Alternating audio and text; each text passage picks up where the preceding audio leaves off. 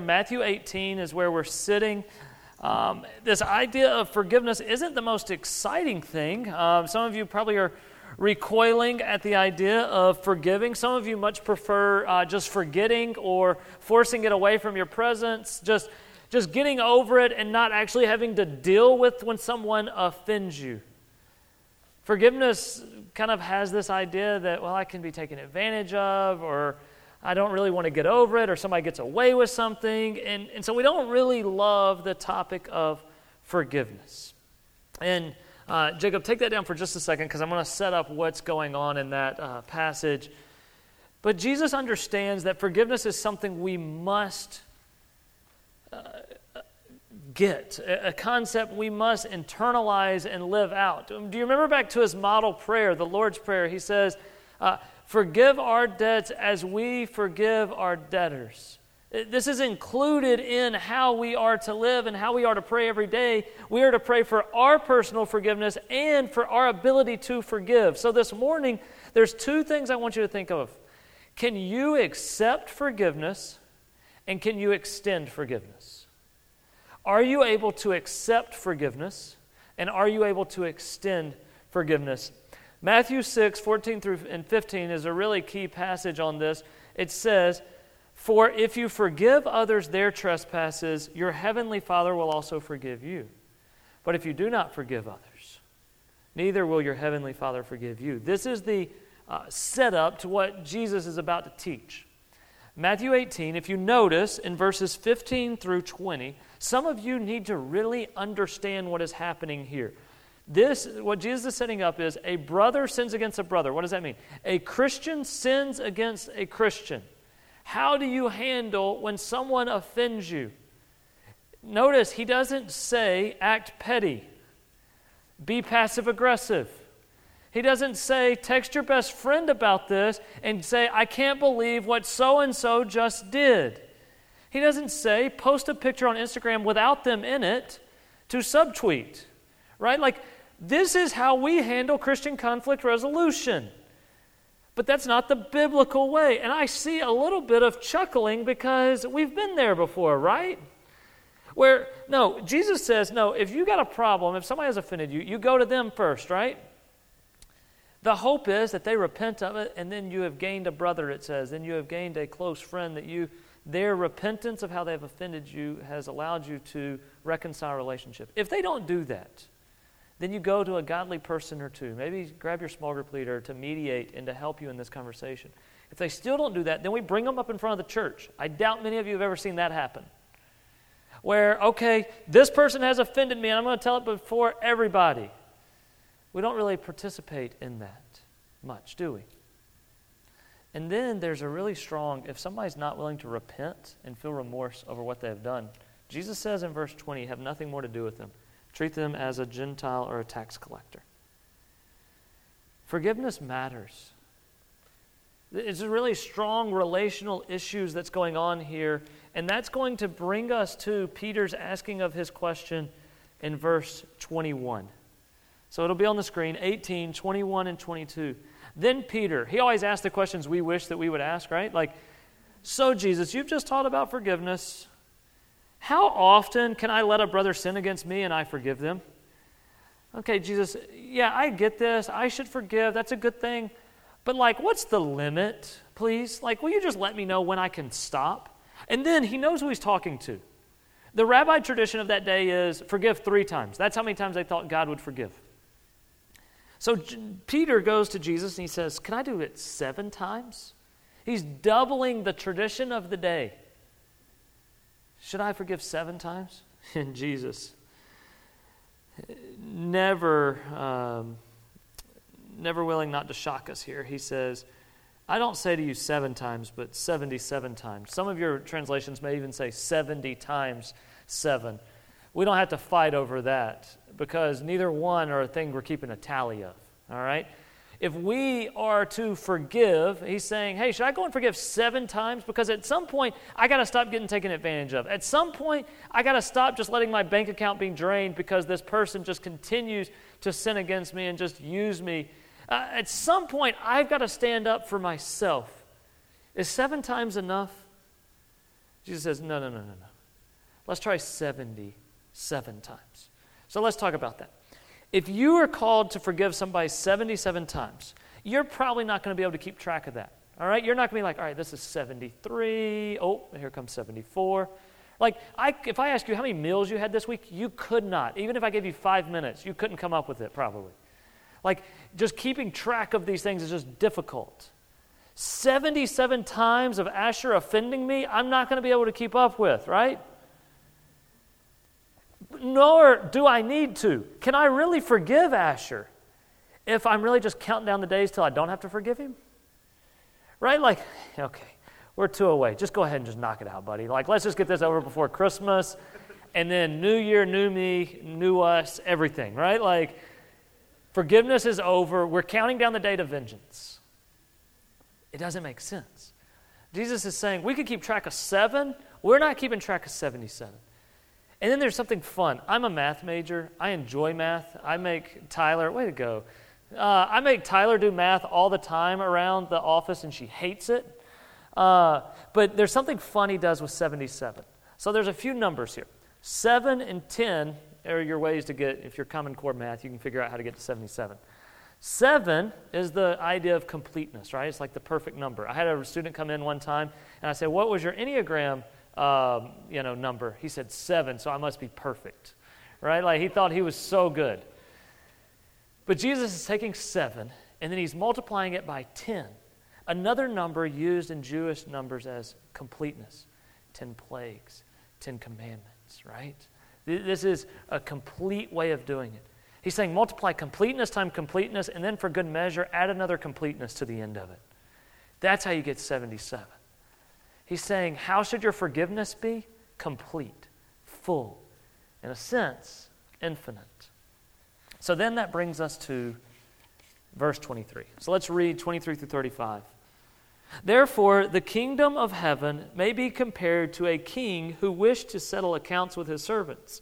When he began to settle accounts, one was brought to him that owed 10,000 talents. That means nothing to you? That's a really, really big number. That's like national debt number. Like Jeff Bezos and Mark Cuban will go, ooh, that's a, that's a lot, okay? He owes 10,000 talents, and since he could not pay, his master ordered him to be sold with his wife and his children and all that he had, and payments be made. So the servant fell on his face, or fell on his knees, imploring him, have patience with me, and I will pay you everything. Verse 27 Out of pity for him, the master of that servant released him and forgave the debt. But when the same servant went out, he found one of his fellow servants who owed him a hundred denarii. Seizing him, he began to choke him, saying, Pay what you owe. So his fellow servant fell down and pleaded with him, Have patience on me, and I will pay you.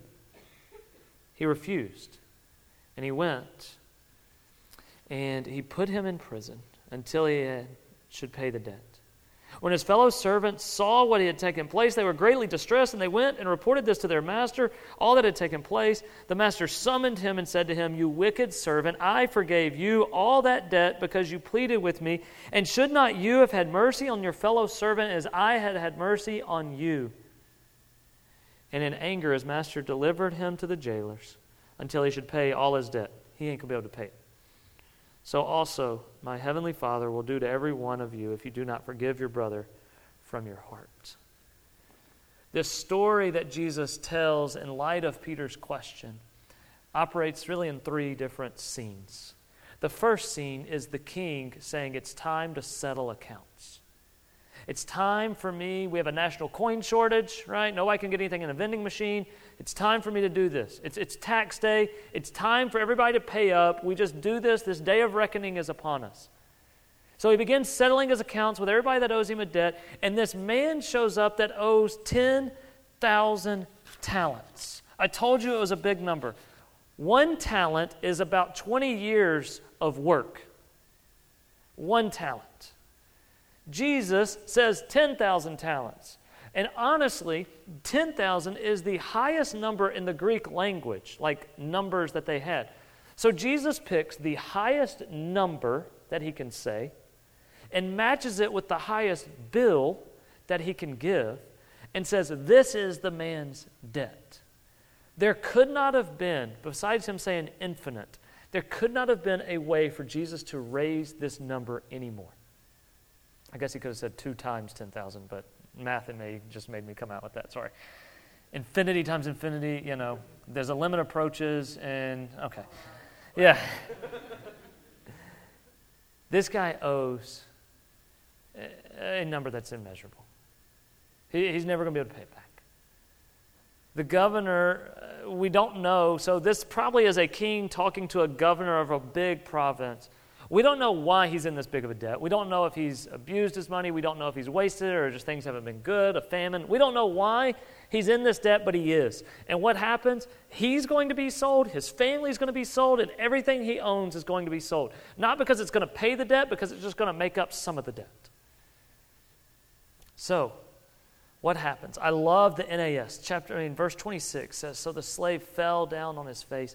The NASB says it this way The slave fell to the ground and prostrated him before his master, saying, Have patience on me, and I will repay you everything. He is face down at the feet of the king, like surrendering himself completely. This is a stance and a posture that most people have towards God and he is laying down saying, Please have mercy on me. Now, Jesus is setting up a story that's very common. Rabbis in that day would teach of a king, often they would connect that to God, a king who has servants. The good servants were how we were supposed to live. That's how the rabbis would teach it. The bad servants were the wicked ones, the ones that God disapproves of. So Jesus is starting down a very common path, but he ends at a very uncommon destination. He, he shows complete forgiveness, a full cancellation. Debt is all the way erased. Not only is that done, he gets his family and all of his property, he gets a fresh start in life. This is a God that the Pharisees are going, I don't know if I know this God. And Jesus is saying, Let me tell you about this kingdom of heaven. Let me tell you about how my God interacts. Think with me about that servant that owed the 10,000. How many days had he fretted over that day of reckoning that was coming? Where he was going to have to stand and show the, the debt that he has accrued. Where he was going to have his failures completely exposed. How many sleepless nights did he endure? Worrying about that day he was going to be found out. When he was going to be shown for what he really was when he was never going to be able to be paid? What was he thinking? Did that day consume him? Had it left, I mean, had it robbed him of peace in his life because he was so worried about this debt that he owed? Is this where you sit? Swallowed by a debt of sin and shame? So consumed by it that you just fear not look forward to that day of Christ's return. Because for you, it's not a day of jubilation, it's a day of reckoning. You are fearful of how deep and how dark you have lived, fearful that you're going to be exposed. Maybe you accept that God may forgive you, but you are terrified that somebody around you may figure out. You've heard that you're going to have your sins read to you almost. We've, we've heard that passed down, right? You're just hoping nobody's around during that time, right? Because if you were seen for who you are and what you have done, those nights are taken away as you stress over the things you have done. These days haunt you and burden you. But remember, his plea is met with complete mercy. Complete mercy, complete forgiveness, complete wiping away of debt. Not more time, not a, lowering of the debt to a manageable place, complete forgiveness of his debt. That brings us to Act 2. So the forgiven man goes out. He now moves from debtor to creditor in a relationship. He walks out and he sees a guy that owes him money. He goes up to this guy that owes him a hundred denarii. Now, he's owned, owed probably hundreds of millions of dollars. This guy owes thousands of dollars. Don't let anybody diminish it to you. The message will say he owes $10. No, no, no. That's not 100 denarii. 100 denarii is 100 days' wages, okay? This guy owes a few thousand dollars. It's not a cheap debt, but it's a manageable debt. The, debt, the forgiven man now goes up as the creditor and says, Pay me what you owe. And do you see he chokes the man out? That's not how he was treated. But he begins to choke the man. The man says the same words Have patience on me, and I will pay you. He leaves off everything because it was understood he was going to pay everything. Have patience on me. And then something interesting happens, verse 30. It says that this creditor refused. He refused to give mercy. It's not that he couldn't give mercy, he chose not to give mercy. There's a huge difference there. It's not that he couldn't forgive, he was unwilling to forgive. Is that you and me? There's an opportunity when somebody hurts us and harms us, when somebody offends us, and somebody does something that's a sin against us, we have the choice. But oftentimes we don't want to take it, we refuse it. This man refuses it, throws him into prison. Why? Is he greedy? Is he callous? Is he hard hearted? I want us to look at two words as we kind of wrap up this story today. The two words are mercy and justice. How do you handle mercy and justice? How do you balance those two things? Because don't they seem contrasting? Don't you have to be one or the other? Here, I'll give you a quick test. When you get a speeding ticket, do you expect justice or mercy, or does it matter on the miles per hour over? Like some of you, Ethan, would would even be going 15 miles over and go, well, he probably should give me a pass. After all, I'm on my way to Fall Retreat, right? He's repented. He's remorseful. He's changed. He's a new person. No, he's not. Okay, sorry. Uh, some of you also, when you receive, I, not even an 89.5, when you receive an 88.5, you say, well, 88.5 should roll up to 89, which should roll up to 90, right? Like, Carol, you're with me on that. Like, that, that's how it is, right? Like, A is now really, you know, we, we go, nah, come on, I deserve mercy. Others of you treat yourself with very much justice. And you have lived, well, I'm not good enough. I demand perfection. It has to be perfect. It has to be this. It has to be that. How do you handle justice and mercy? How do you handle it with yourself? How do you handle it with others? Do you, uh, when I say be merciful to others, internally, do you have maybe it's your dad's voice or your internal voice going, not everybody should get a trophy? There's winners and losers, there's right and wrong. Right? Okay, maybe some of you guys caught on that one. Are you quick with your justice? Do you ignore any opportunity for compassion or pity? I love that w- word there. that his person had pity on him. Jesus had that same pity when he looked out at the crowds when he fed the 5,000 and the 4,000. It's the same Greek word. He had pity on them and takes care of them. Uh, are you skeptical of others' life change or do you celebrate it? Do you really think things can change? Or have you been burned too many times so now you don't even trust people? How do you handle justice and mercy? I think there's four different options, and we're going to pop them up. The first one you have mercy for you. Oh, wait, I did this, me and you. Crap, that sucks. we're going to fix that. All right, so if you see the editor, justice for yourself, but mercy for others. Justice for yourself, but mercy for others. Who is this person? You believe that Jesus can save everybody, but not you. You believe that His grace is sufficient for everybody, but you can't accept it. You would go and preach to death row about the goodness and grace and yet you would go home and a silly sin that you choose, you would say, disqualifies you from the love of God. Do you give mercy to others and justice to yourself? If that is you in this room, and I think that's a lot of us, where you demand righteousness for yourself, but you allow others to take on Christ's righteousness, If that's you, read verses 23 through 27 again. His debt is fully paid, no matter how great it was. If that's you this morning, go back to Luke 15, 11 through 24, and read of the younger son who is interrupted with love, who is interrupted with clothes, who is interrupted with a ring, who is interrupted with shoes, who is interrupted with a kiss, who is interrupted with a party. Because the lost has been found, the dead has been returned alive.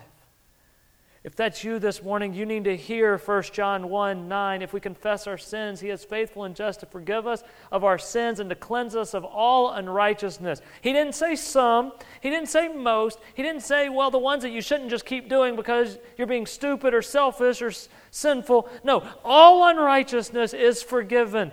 There is not just mercy for others, there is mercy for you.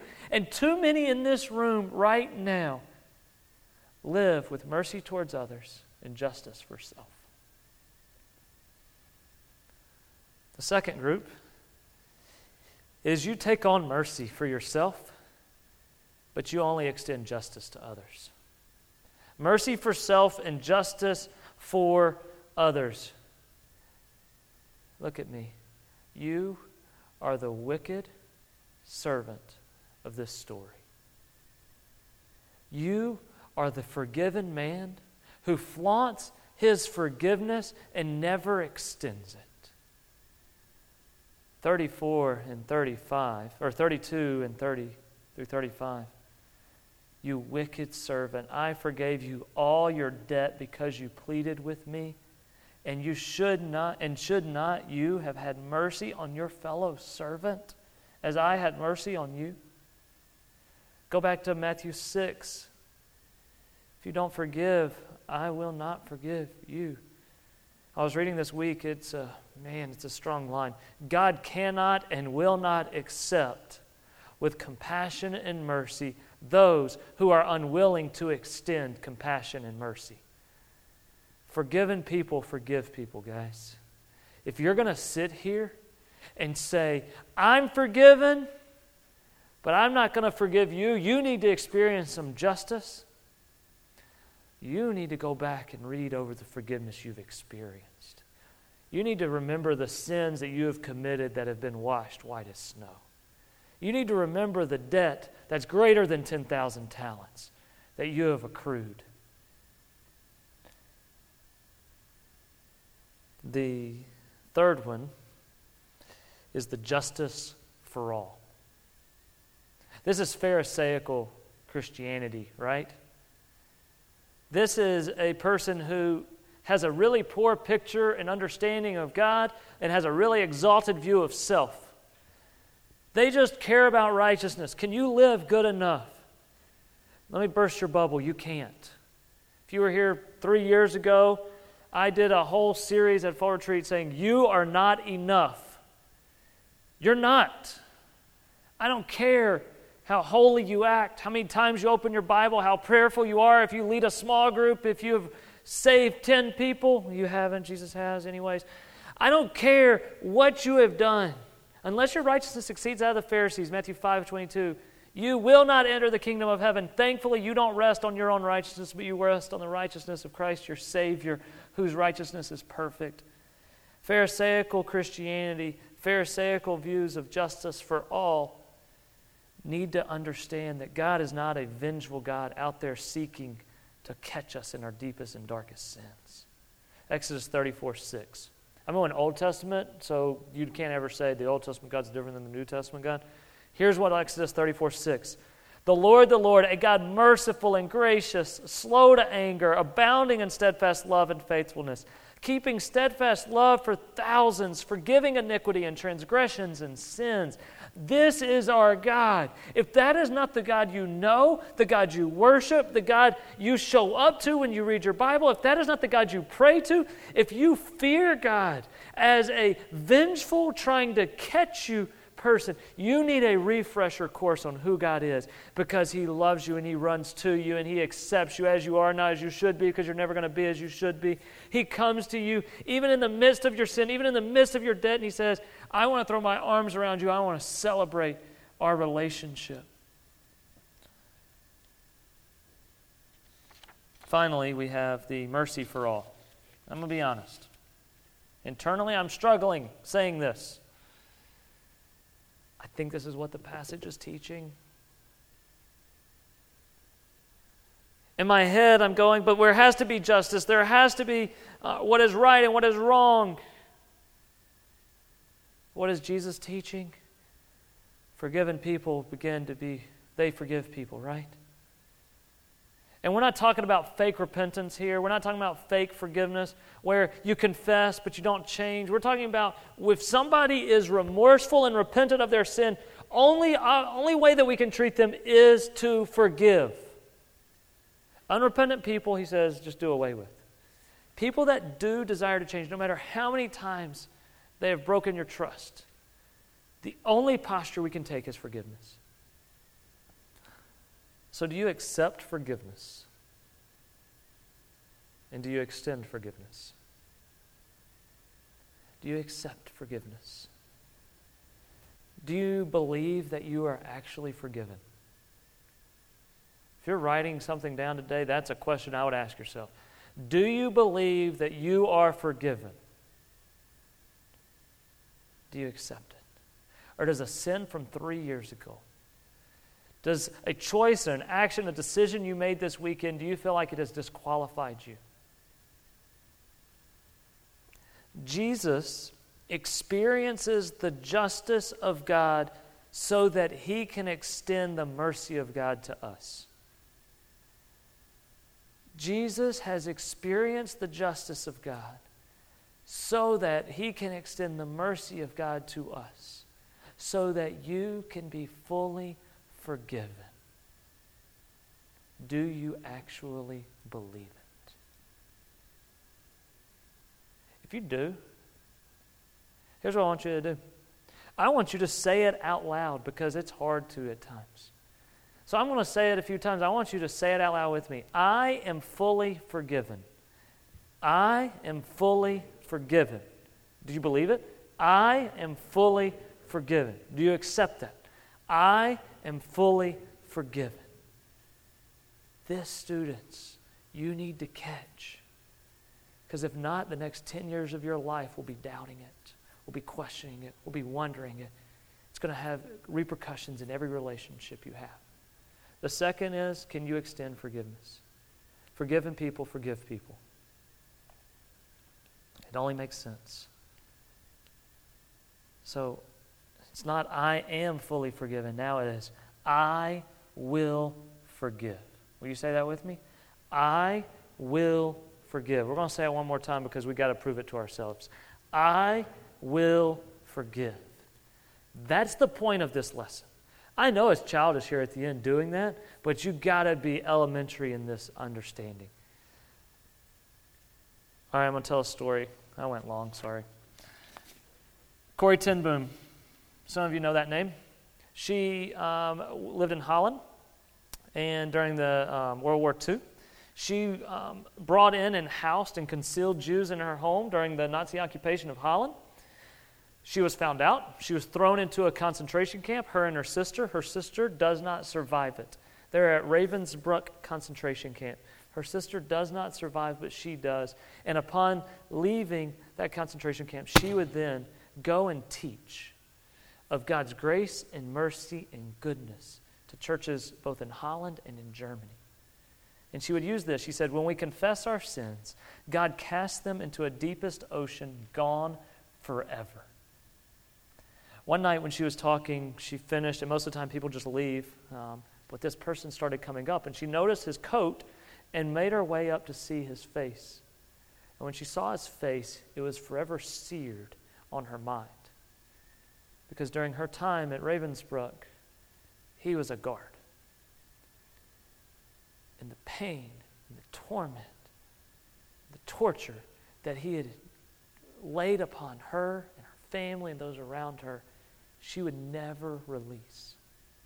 He walks up to her he said, Hey, I was a guard at Ravensbrück, and I want you to know that upon leaving that, upon the end of the war, I've become a Christian, committed my life to following Jesus. He has forgiven my sins, He has set them off on that boat far away. But he said, I'd like to hear you forgive me. And he stuck out his hand and he said, Will you forgive me? And this is what she says I stood there. I, whose sins had every day to, do, to be forgiven, could not. My sister had died in that place. Could he erase her slow, terrible death simply for asking it? It couldn't have been many seconds that he stood there. He held out his hand, but to me it seemed like hours as I wrestled through the most difficult thing I ever had to do. For I had to do it, I knew that. The message that God forgives has prior conditions, that we forgive those who injure us. You don't forgive men their trespasses, Jesus says, neither will I, your Father in heaven, forgive your trespasses. So she said, I prayed this silently. Jesus, help me. I can lift my hand, I can do that. You must supply the feeling. She says she reached up her hand, and soon as they grasped hands, she said aloud, I forgive you, brother, with all my heart. For a long moment, we grasped each other's hands, the former guard and the former prisoner. I had never known God's love so intensely as I did then. And then I was reading a little bit more. She said, You would think after that forgiveness would be easy. And she said, Every day I struggle forgiving, not him, but my friends over petty and inconvenience and offenses that aren't nearly as big of a deal. She said, Every day I have to pray for grace and the goodness of God to help me forgive. Because forgiven people forgive people.